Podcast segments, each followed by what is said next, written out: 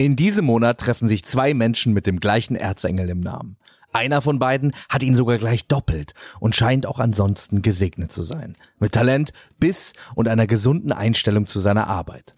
Er sei sich bewusst, in der vielleicht unwichtigsten Industrie der Welt zu arbeiten, aber er gebe den Menschen mit seinem Schaffen Selbstwertgefühl. Vor seiner mittlerweile 30-jährigen Karriere arbeitete er während seines Studiums in London übrigens in einem Hospiz für AIDS-Kranke und als Selekteur in einem Club. Diese Mischung aus Hedonismus und Aktivismus zeichnete sich immer wieder auch in seiner späteren Arbeit ab.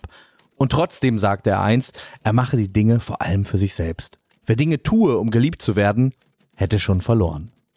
Das ist etwas, das bestimmt auch sie so unterschreiben kann.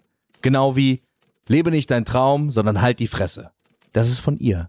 Richtet sich aber eher gegen Kalendersprüche als gegen Träumer. Immerhin lebt sie ja seit Jahren ihren eigenen. Nebenbei buddelt sie für Viva Con Aqua Brunnen in Äthiopien und geht nur zum Sport, wenn das Fernsehen dabei ist. Und doch hat sie oft Muskelkater im Daumen von zu viel Social Media. Dass sie trotzdem viel mehr ist als die Twitter-Tussi, beweist sie seit Jahren in zahllosen Formaten, durch die sie mit ihrer ganz eigenen Mischung aus Strenge und Wahnsinn führt, was ihr bereits 2 Fernsehpreise einbrachte.